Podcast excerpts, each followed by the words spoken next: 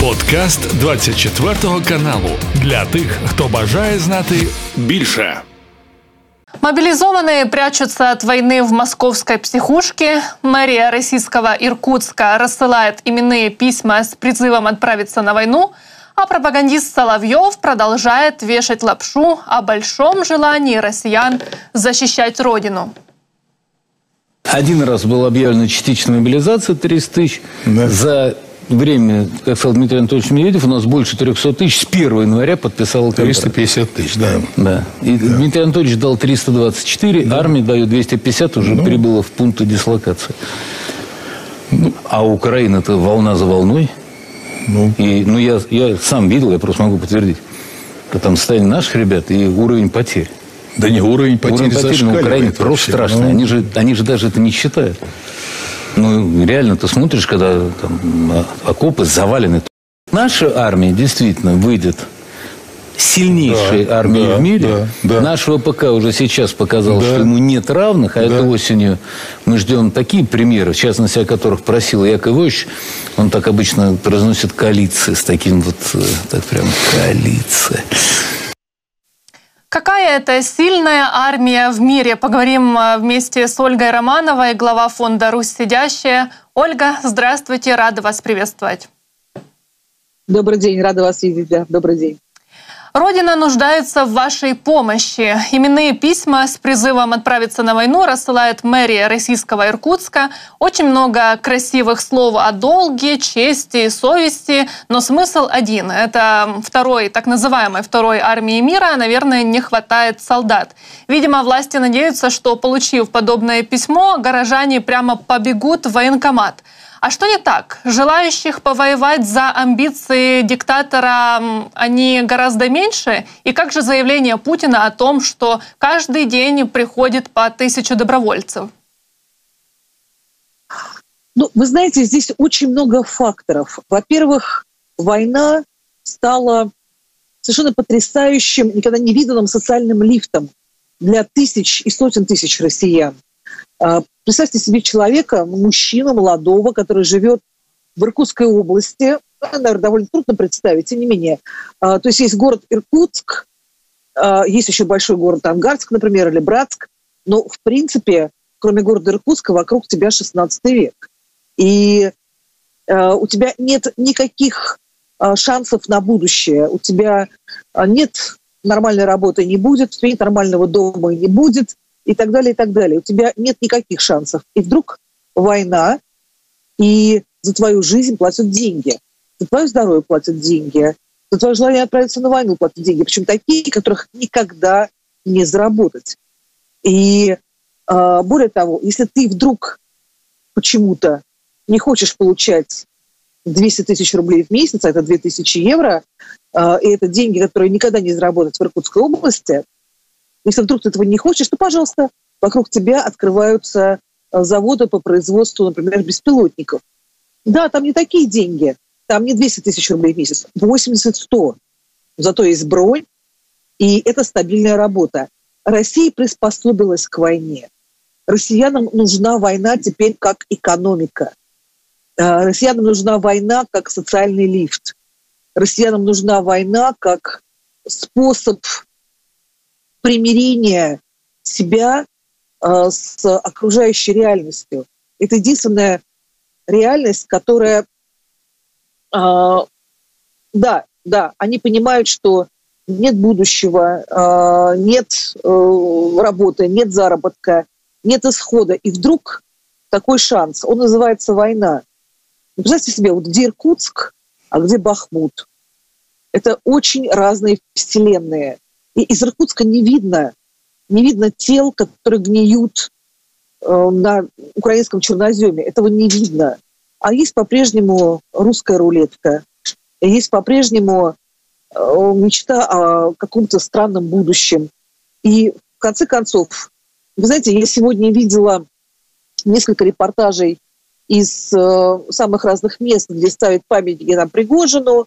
Э, 40 дней тут было на днях, и э, приезжали какие-то матери на инвалидных колясках и говорили, что а вот у меня два сына, пусть воюют, да, потому что это а, ну, это лифт, да, это лифт.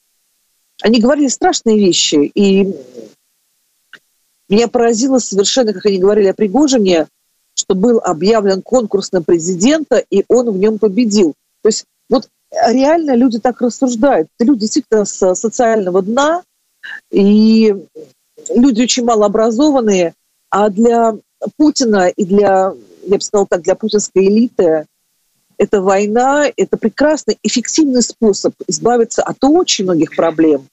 Потому что, например, маргинальные слои населения для России лишние. Да, для Путина. Для Путина и для России это лишние люди.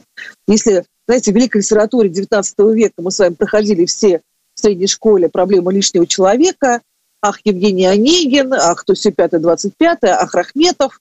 Нет, ничего подобного. Лишние люди – это вот миллионы, миллионы россиян, которые просто никому не нужны. Недаром, недаром и Пригожин, а вслед за ним и очень многие пропагандисты избрали лозунгом этой войны «ты нужен». То есть ты не нужен никому в России, а вот на фронте ты нужен. И это очень хорошо, к сожалению, работает. Ну и тем более после того, как пропагандисты один за другим говорят о том, как, какая будет Россия после войны, вот самая лучшая страна в мире, и вообще здесь на фронте тоже все неплохо. Соловьев говорит, что 250 тысяч контрактников уже прибыло в пункты дислокации. А они действительно идут на войну вот как на работу, или же их силой тоже призывают? Вы знаете, я бы не сказала бы, как на работу. А, идут все по-разному. Вот из этих 250 тысяч, ну, или мы не знаем на самом деле сколько, потому что верить сейчас цифрам вообще нельзя никак. Нигде так не врут, как на охоте, да, и на войне.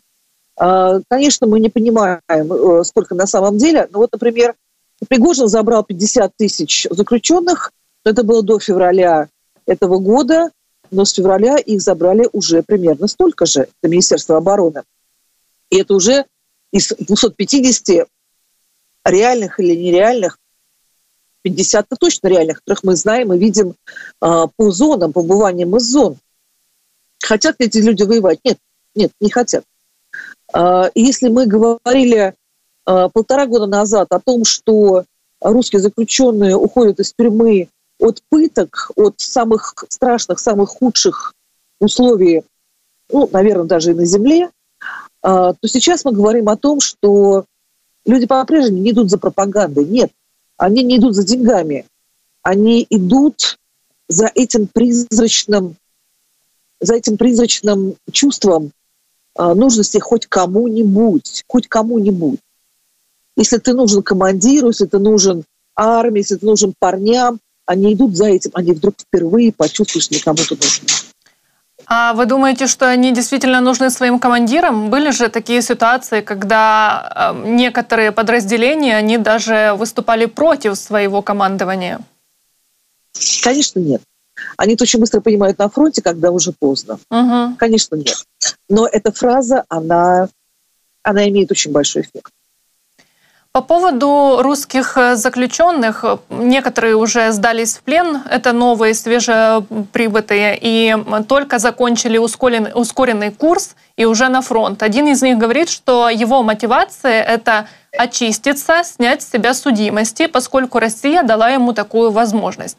А как э, зэки могут доверять власти? Я всегда думала, что они наоборот против власти, якобы не думают, что вот, они нас посадили, а тут они говорят, что, ну, да, я хочу снять с себя судимость, Россия дает мне такую возможность. И почему они не понимают, что они просто фронтовая масса, то есть та часть армии, которая изначально рассчитана на потери? Вы знаете, на это очень хорошо работает, собственно, сам Путин потому что его недавнее выступление, когда он а, почтил память а, погибших именно заключенных и сказал, что вот эти люди, которые а, очистились, начали жить сначала, и это вот, собственно, вот повод дала именно война, он не говорил слово «война», но тем не менее. Впервые президент сказал, что эти люди герои и так далее, и так далее. А простите, а кто это возвращается в Россию, помилованный после войны? Кто это убил вот сегодня четырехлетнюю девочку в Липецкой области, а кто, кто убивает, насилует детей, старух, кто это делает. Причем, видите, мы с вами всегда говорим об убитых, об убитых, об изнасилованных, э, беспомощных людях, как будто бы нет вокруг преступлений, например, связанных с оборотом наркотиков. А каждый третий заключенный в России сидит именно за эти преступления. А, а почему это никто из них не интересуется, например, любовью взрослых женщин, а только детей насилуют? А что случилось? Почему никто не, не крадет колбасу из магазина? А потому что эти преступления просто не регистрируются. А, речь только о том, мы с вами узнаем только о том, что невозможно скрыть. Как убийство четырехлетней девочки, например. А, а преступлений, конечно, гораздо больше. Вот это те самые люди после войны. И вот это те самые люди, которых чествует в Кремле Путин. Это ровно они. И недаром мы узнали вот буквально вот сегодня, да, этими днями про то, как э, оказывается Путин чествовал в Кремле и награждал э, бывшего ветерана СВО, который сразу после награждения вернулся на оккупированную территорию и застрелил девушку. Это было вот сразу после этого. Э, вот такие вот герои нынешней России. Конечно, конечно. Это люди, которые не нашли себя внутри страны, которые ничего не хотят и не умеют делать. Они умеют только убивать. Вот посмотрите, кончилось, кончилось лето, кончился сентябрь. Как все боялись, что вот эти самые ветераны СВО будут без экзаменов поступать э, в лучшие университеты страны. Угу. И будут учиться там, там, на дипломатов, там, на филологов, там, на кого еще. Сколько их поступило? Ни одного. Ни одного. Никто не хочет учиться, даже бесплатно, даже в лучших университетах. Никто не хочет работать. Нет, никто не хочет работать. Все хотят вернуться назад и делать то, что они умеют делать лучше всего. Убивать. Ну вот по поводу этих случаев, их действительно очень много в последнее время. И как вы считаете, каково должно быть количество, да, чтобы действительно россияне ну, оглянулись и поняли, что им уже страшно выходить из дому? Но, но вы понимаете, дело в том, что э, здесь произошел сбой в плане. Э, вот эти вещи на самом деле придумал э, Сергей Кириенко, который курирует в Кремле внутреннюю политику. А на самом деле никто из заключенных не должен был вернуться назад в Россию. Никто не предполагал, что Пригожин поссорится с Шойгу и выведет свои из-под Бахмута, с фронта, э, предполагалось, что там они все изгинут. А так они поссорились, то Пригожин вывел их и отпустил э, в Россию, выпустил. И вот сейчас работают сразу несколько пылесосов. Один пылесос называется «Росгвардия», э, который предлагает всем бывшим вагнеровцам, особенно заключенным, устраиваться на работу на оккупированной территории в Росгвардию. Поэтому возрожден Вагнер, просто лично Путиным возрожден. И Э, командир под названием Седой, да, он же Трошев, э, сейчас ему поручается забирать остальных заключенных вагнеровцев туда-назад на фронт. Они этого очень хотят. У них у всех есть подписанные контракты. А они действительно больше ничего не могут делать. И это их единственный способ заработать денег. Э, и плюс ко всему, когда вагнеровцы садятся снова за свои совершенные преступления в СИЗО, а их очень много, поверьте, они сразу же в СИЗО подписывают новые контракты. Потому что закон российский сейчас позволяет прямо из СИЗО поступать на фронт, а им это дело известное. И самое это главное, что они пользуются популярностью, когда в СИЗО поступает бывший Вагнер, он сразу получает предложение отправиться на фронт, и он тогда отправляется. Поэтому в ближайшее время конечно, высосут эти пылесосы из России. Кого не высосет, тот э, сколится, сопьется и так далее. Или друг друга они поубивают. А, но есть такая установка, они должны быть все отправлены на украинский фронт. И не только они, но и вообще все маргинальное население. Знаете, Путину уже не надо столько народу. 142 а, миллиона человек населения, их же надо кормить, поить, да? А, даже не в этом дело. А, пенсионеры, дети, образование, детские сады, социалка. Это зачем? Это зачем? Это есть просто труба, которая приносит деньги а вся социалка и вся эта сфера здравоохранения, образования, они просто оттягивают, оттягивают деньги от трубы. И здесь война – идеальный способ. И преступников положить под нож, и вот резко сбавить население, которое Путину не нужно. Ну, мы понимаем, когда это действительно преступники и те, которые Путину не нужны, но вот э, интересная тоже новость, что даже уже в школах э, российского Красноярска на досках в классах появилась реклама набора пушечного на войну. Службу по контракту начали рекламировать в, образови... Э, в образовательных учреждениях. Власти же называют это выполнением задачи по информированию горожан о возможности заключить контракт с Министерством обороны – а что дальше? Они уже и в детских садиках начнут вербовать? Ну, конечно, конечно. Вы знаете, а, я когда думаю, э, что задним ходом, да, задней мыслью про то, что Путин это обдумал все заранее, я вспоминаю, конечно, прежде всего а, ситуацию в тюрьмах, почему, собственно, Путин не хотел никогда делать пенитенциарной реформы, потому что ему нужен был резервуар для а, бесконечного черпания а, нового и нового пушечного мяса. Но когда я думаю, например, о материнском капитале, который тогда же, там, 15 лет назад Путин задумал и ввел, а, я тоже думаю именно об этом. Именно о том, что он еще 15 лет назад начал выращивать путем материнского капитала вот это вот совершенно бесплатное для него пушечное мясо. Рожайте еще, еще, еще, чтобы идти на войну. Только для этого, больше ни для чего. По поводу вагнеровцев тоже интересная информация, и непонятно, что вообще с ними происходит и что будет дальше. Институт изучения войны э, пишет о том, что сын Евгения Пригожина может стать главой реформированной ЧВК «Вагнер». А, в сети обнародовали завещание Пригожина, и он якобы все свое имущество передает 25-летнему Павлу Пригожину.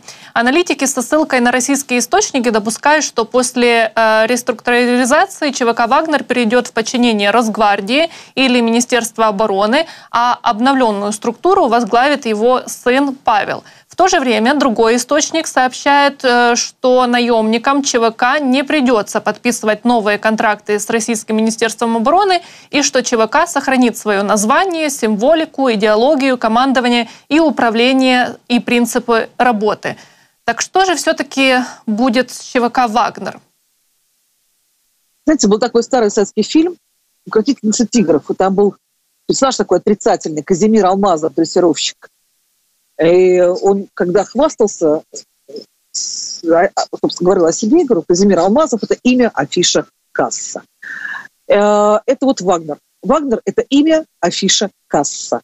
А, именно для этого Путин, который 28 раз сказал сначала, что ЧВК не существует, потом, что ЧВК Вагнер пользовался бюджетными деньгами, которые с удовольствием выдавал Путин, потом, что ЧВК Вагнер юридически уничтожен, он через 40 дней после гибели Пригожина и после того, как он сказал, что не существует уже больше юридических ВК «Вагнер», он сказал, что все-таки да, существует, и вот вам Седой, вот вам Трошев, и это ЧВК «Вагнер», он признал, что эта вещь очень эффективная. Имя, афиша, касса. Это именно оно. И э, теперь, конечно же, ЧВК «Вагнер» будет возрожден именно вот таким образом, под Трошевым или под другим Э, командиром которого позывные «Лотос», если не ошибаюсь, его фамилия Елизаров, это совершенно неважно, Трошев ли, Елизаров ли, Лотос ли или Седой. Там может быть и Павел Пригожин, э, сын Пригожина. Но дело в том, что э, здесь в ЧВК «Вагнер», да и вообще в России, нет института наследования вообще. Можно написать любое завещание, какое угодно. Какое угодно. Отдать все сыну, матери, собачке, э, самому сильному командиру это не важно. Найдутся люди посильнее, которые это все отнимут. Как бы это ни было. Как бы то ни было, найдутся люди посильнее. И закон здесь совершенно ни при чем. Отнимут, отнимут все. Еще никто никогда в России никогда не наследовал ничего по закону. Уже больше ста лет. И не будет наследовать. Ведь что такое, что такое империя Пригожина? Это бюджетные бабки. Э, это тендеры. Не будет тендеров, не будет бабок. А не будет тендеров. А, а, захотят отнять у Павла Пригожина все. Конечно, отнять. Рейдерством ли, посадкам, посадками ли. Он, конечно, слабый. Он не Пригожин. И никто его не рассматривает всерьез. А, останется что-то в семье. Ну, может быть, там пара-тройка гостиниц, 4-5 ресторанов, ну и все. А все остальное – это бюджетные деньги. Это именно бюджетные деньги был ресурс Пригожина. Не будет бюджетных денег, не будет никакого ресурса. И младшенький Пригожин может э, отдыхать, может воевать, может делать все, что угодно. Э, считается, что все досталось ему, ничего не досталось э, его бывшей жене или двум дочерям. На самом деле никому ничего не досталось и не достанется. Ну, понятно, что это все контролируется в Кремле, но э, наши военные эксперты, они говорили о том, что Вагнера без своей, так скажем, сильной руки, ну, без Пригожина, без Уткина, они не составляют большой опасности. А если сейчас они вот э, перетрансформируются, они будут снова скоординированы, и смогут ли они создать снова сильную ЧВК? Ну, вы понимаете, нельзя, конечно, дважды войти в одну и ту же реку, больше не будет второго Уткина, Уткин был, конечно, фашистом, но он был очень талантливым командиром, талантливым военным. А, Пригожин был полный, но он был очень эффективным бизнесменом. А, и это было уникальное сочетание. Uh-huh. А, возможно, они найдут другое уникальное сочетание.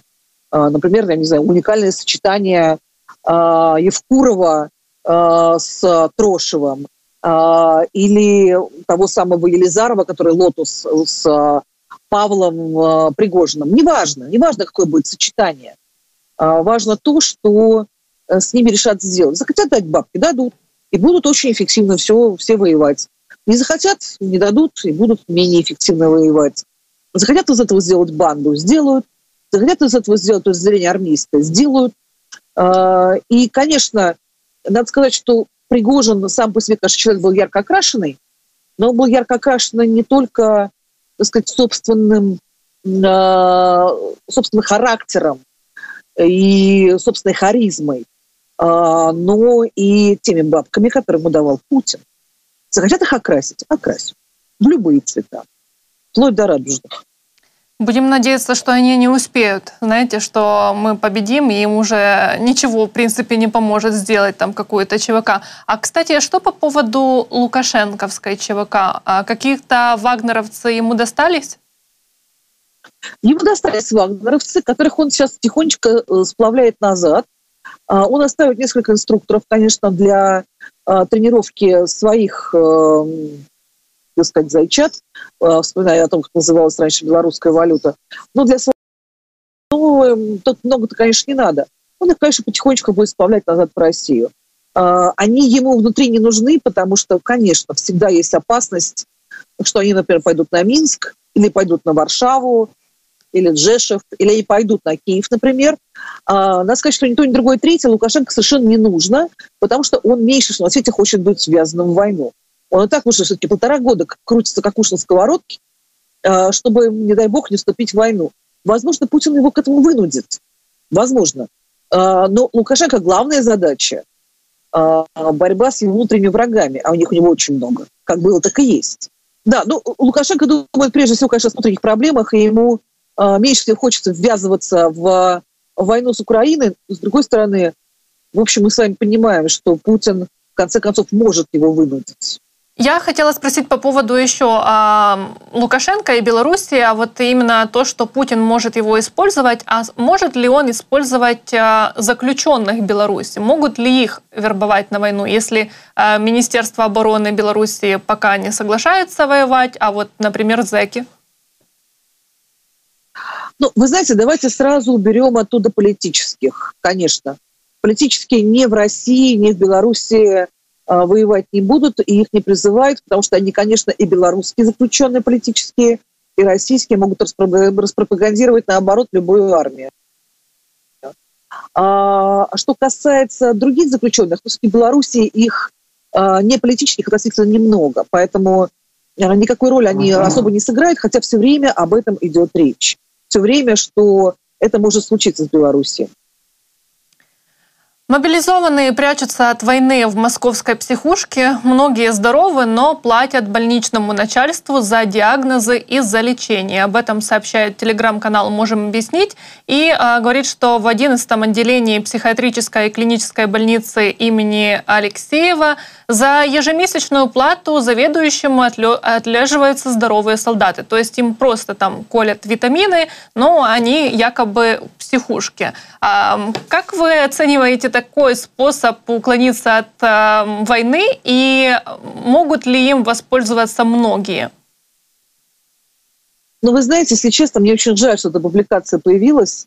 А, конечно, это старый, добрый дедовский способ избавиться от службы армии, от призыва, лечь в психушку.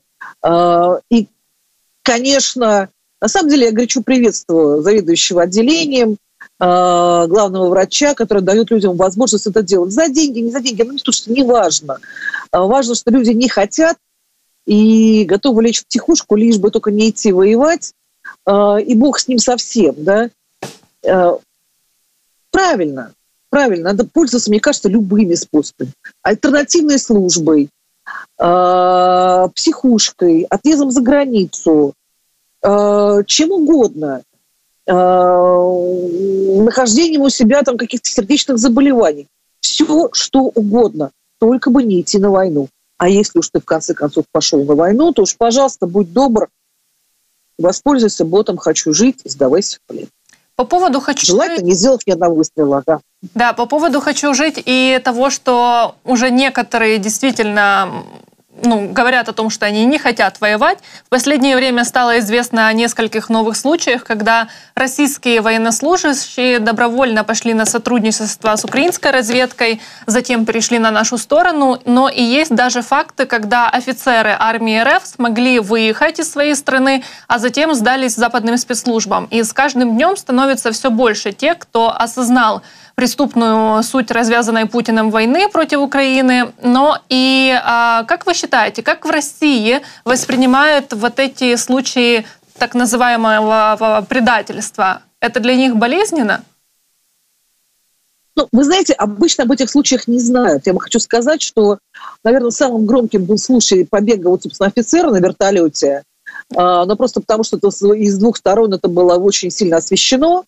А так-то вот смотрите, а, даже когда во время Пригожина а, очень многие женщины, жены заключенных, завербованных, получали огромные деньги, по 5 миллионов рублей, получали ордена и медали за погибших якобы мужей, которые в итоге оказывались в плену.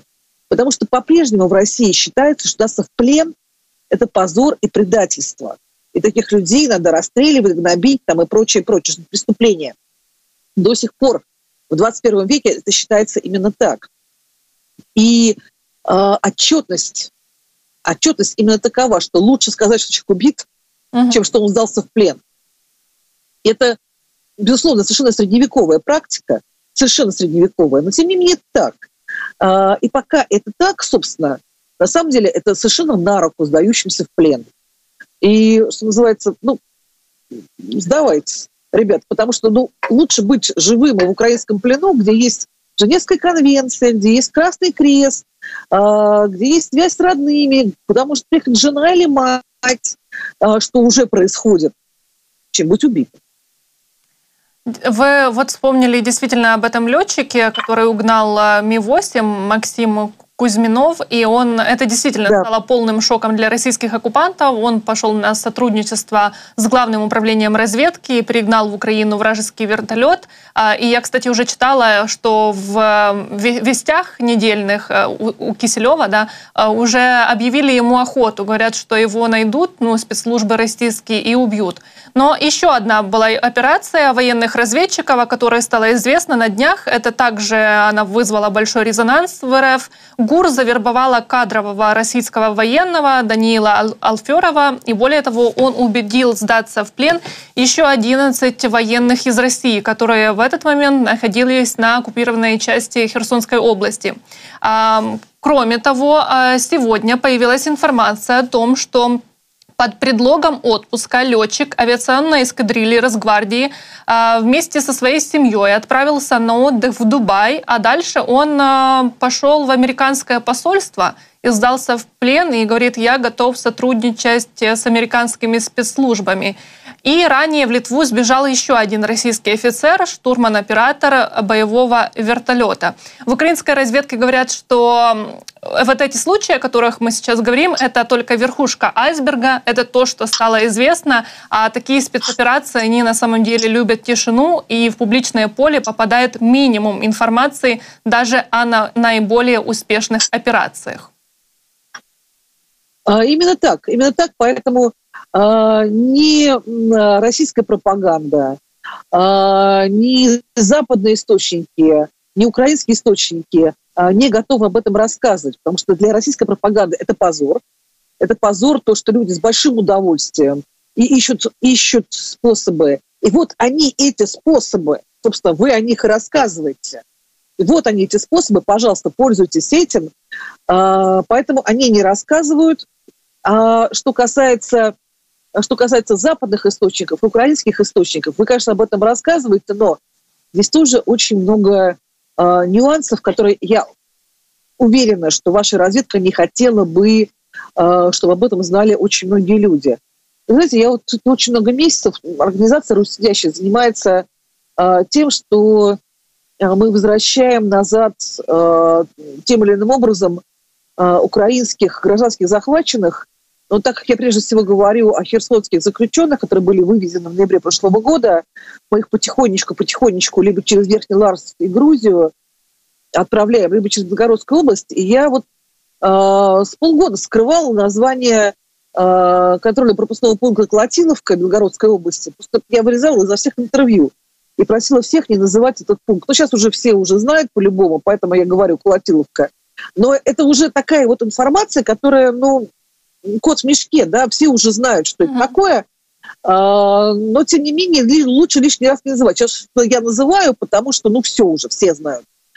А, а так, а так, в общем, ну, мы говорим о лучше, способах, лучше да, которые поменьше, люди могут да? услышать да. и воспользоваться. А мы же не раскрываем уже э, сами детали этой спецоперации, поэтому... А, да, совершенно верно, совершенно верно. Просто, знаете, а, всегда Э, все-таки тоже с самого начала войны, то есть я э, работаю с э, координационным штабом по обмену военнопленными, но я не по военнопленным, я по гражданским. Я единственное, что знаю, понимаю совершенно точно, что когда речь идет об обмене, например, лучше затыкаться всегда, да, потому что не дай бог, любое твое лишнее слово, да, может Э, может сорвать, сорвать очень важную операцию, а жертвами будут украинские жизни. Да, поэтому я очень хорошо понимаю украинские спецслужбы, ну и западные спецслужбы, которые особенно об этом не распространяются. Ну а то, что об этом не распространяется пропагандист российский, это тоже понятно, потому что, потому что это, в общем, собственно, э, реклама способов, э, способов нормального поведения, ухода от войны. Но тут еще интересно, что это стало известно только сейчас, да, полтора года войны, и мы уже узнаем о таких спецоперациях. А как вы считаете, их на самом деле э, становится больше именно сейчас, когда уже все увидели, да, что в принципе Россия катится в пропасть, или же это было изначально? А, ну, вы знаете, есть очень много критиков а, украинской военной тактики, стратегии, в том числе доброжелательных критиков. Но никто и никогда, ни один человек не сказал худого слова украинской разведке. Все только восхищаются Знаете, вот, спецслужбами. Да, да. Тут уж стоит только поддержать. Да, ну, э, будем надеяться, что действительно будут у нас еще и другие вражеские самолеты, вертолеты, которые нам передадут военные. А, кстати, по поводу Золотова несколько слов хотела тоже с вами обсудить. Писать плохое о, золото, Золотове скоро запретят. Госдума рассмотрит серию законопроектов о дополнительных наказаниях для несогласных с войной и до 7 лет будут давать за дискредитацию Росгвардии, в том числе за информацию об, изме... Об избиениях на митингах и подвигах подчиненных Золотова на войне. Что вы об этом думаете? А, ну, вы знаете, это совершенно вот такое вот сотрясание воздуха на самом деле. Это работа бешеного принтера ради работы бешеного принтера. Потому что ничто и сейчас не мешает никого сажать ни за митинги, а, ни за дискредитацию Золотова и так далее, и так далее. Это уже такое вот ну, применение закона ради оправдания Э, собственной деятельности. Что еще не приняли депутаты Госдумы, что еще не приняли парламентарии? Да все уже приняли. И могут еще тысячу раз принять. Э, отсутствие закона или действие закона не мешает сажать кого угодно за что угодно, или наоборот не сажать, например, э, Рамзана Кадырова или его сына Адама Кадырова за избиение заключенных. Мы все это видим, да, что закон не работает как в одну сторону, так и в другую сторону. Поэтому все, что, все, что принимается, может приниматься, может не приниматься. Это уже действительно работа просто принтера ради принтера. Да, Ольга, огромное вам спасибо за то, что вы нашли время для нашего интервью, и спасибо за то, что вы э, все спасибо. время с нами общаетесь, рассказываете о том, как действительно происходит ситуация и с заключенными, и вообще э, о том, что происходит и в России, и э, на войне в Украине. Ольга Романова, глава фонда «Русь сидящая», была с нами на связи. Це був подкаст для тих, хто бажає знати більше. Підписуйся на 24 канал у Spotify, Apple Podcast і Google Podcast.